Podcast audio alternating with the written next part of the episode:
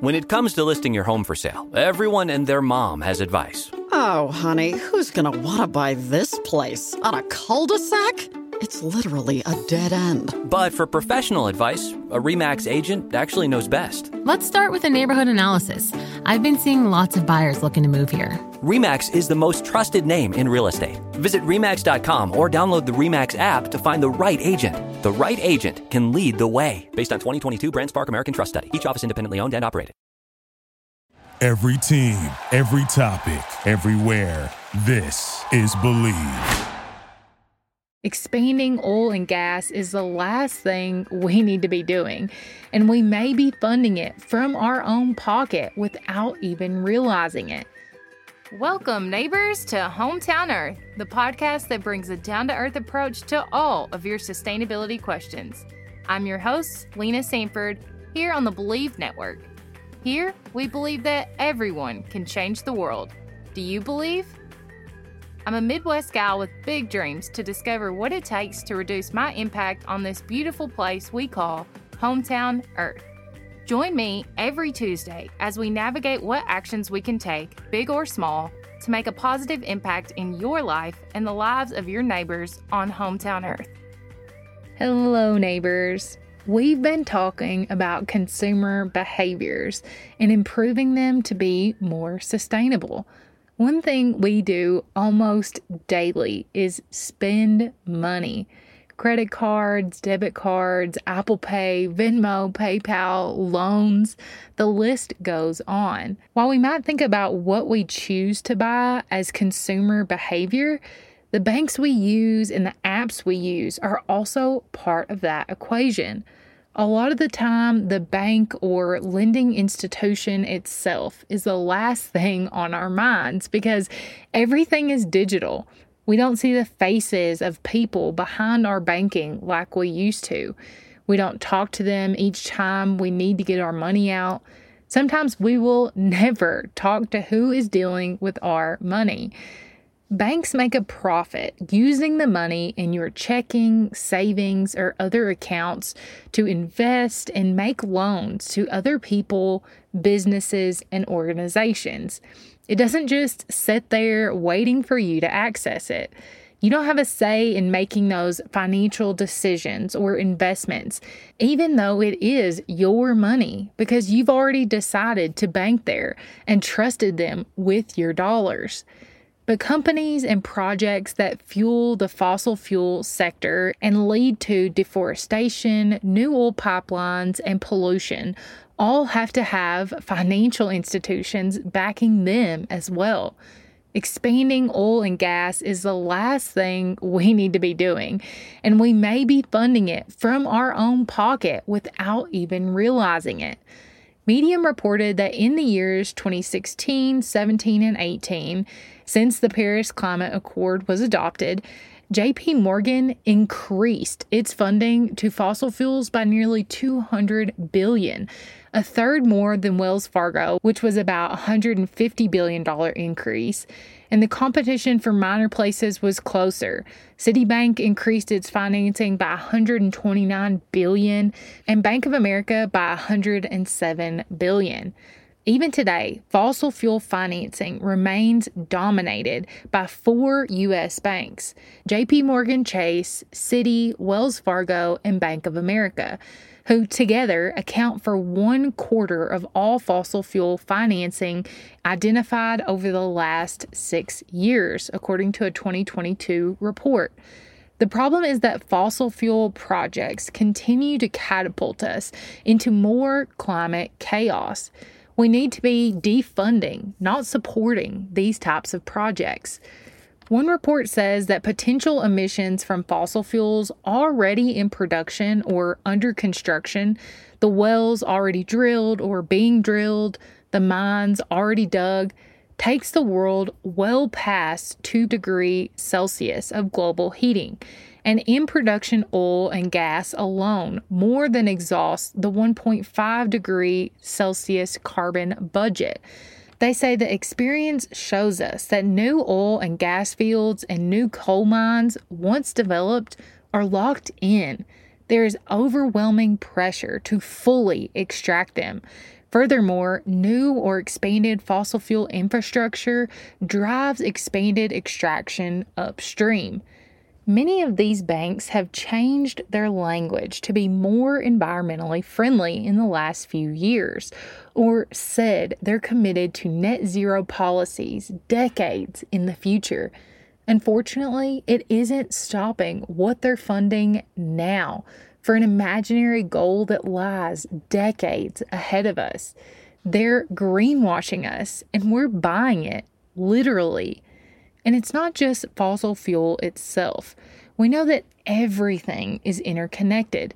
Climate change, due to these large emitters, has caused many disasters that cost too many people their livelihoods and lives we know that it is a dirty and polluting industry that disproportionately affects minority populations and that they are unjustly taking and using land that doesn't belong to them, something that Indigenous peoples have resisted for decades. And it continues to widen the gap between the poor and the rich, making it even more important where your dollar is held.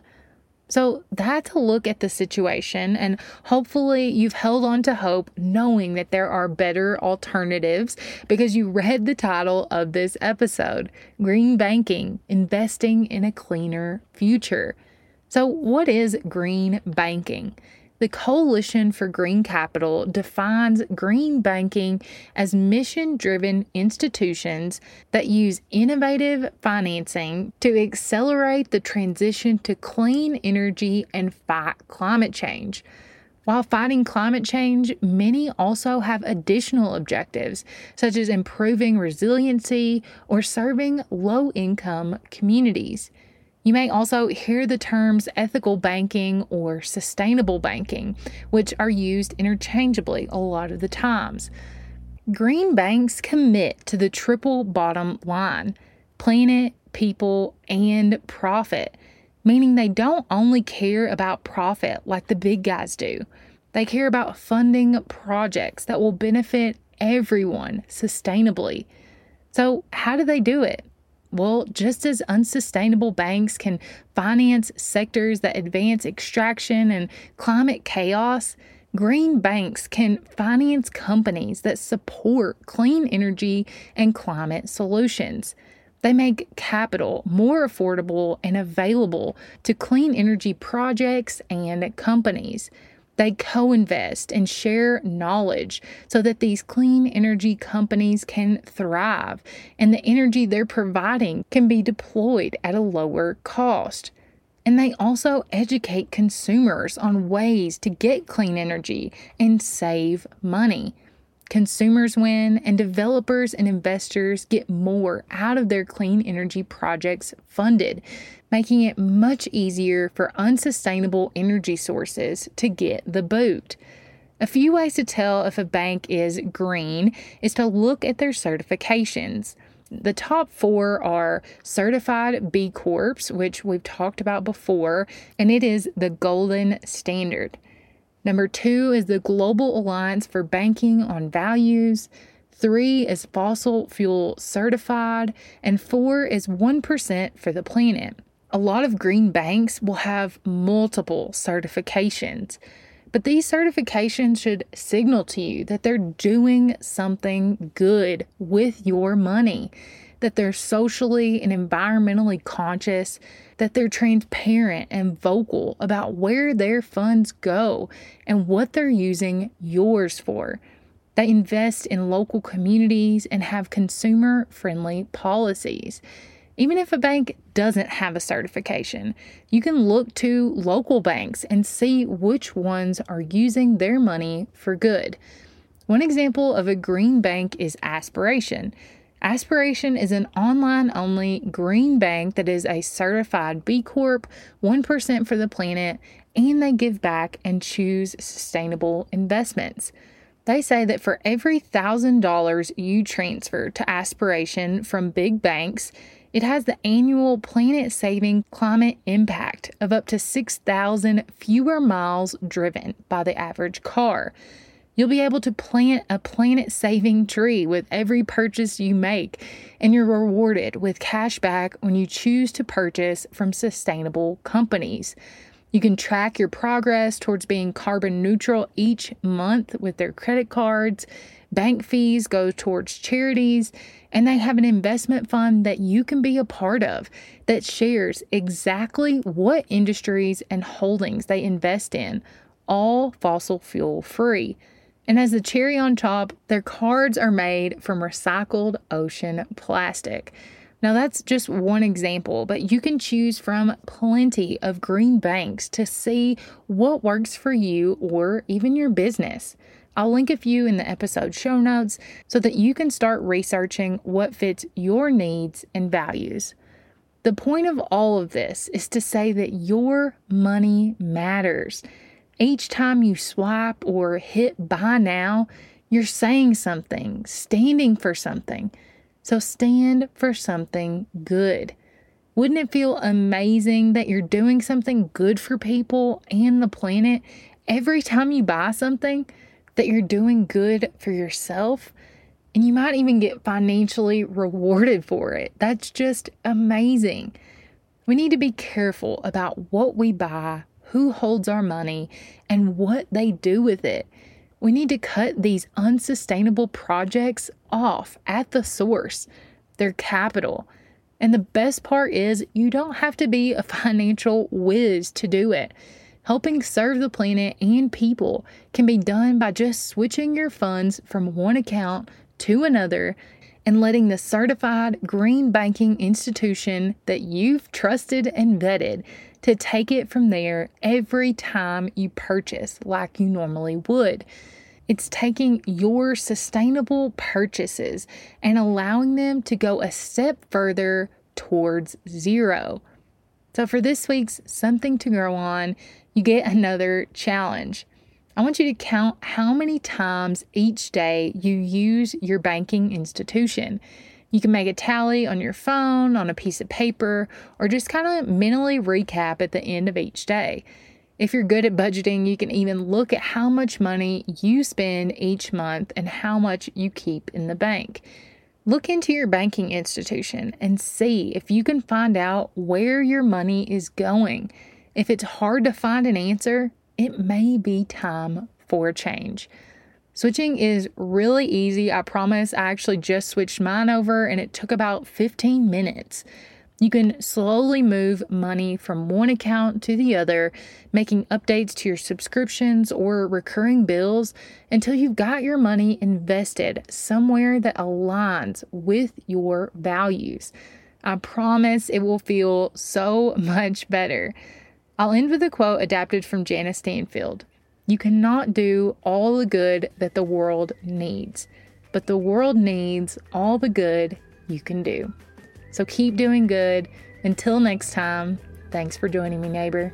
I hope you enjoyed this episode of Hometown Earth as much as I did. Let us know by rating and subscribing so you never miss an episode. New episodes drop every week on Tuesday. Head to the show notes, linked in the episode description, for more details. And let us know in the comments what you want to hear next. You can find us on iTunes, Spotify, Google Podcasts, or anywhere you listen to podcasts. Believe.com, and you can find more about the podcast on Instagram at Hometown Earth or connect with me personally at Lena Sanford. We all know change needs to happen. So let's get started right here at Hometown Earth. When it comes to buying your first home, everyone has questions. Can we even afford to buy a house right now?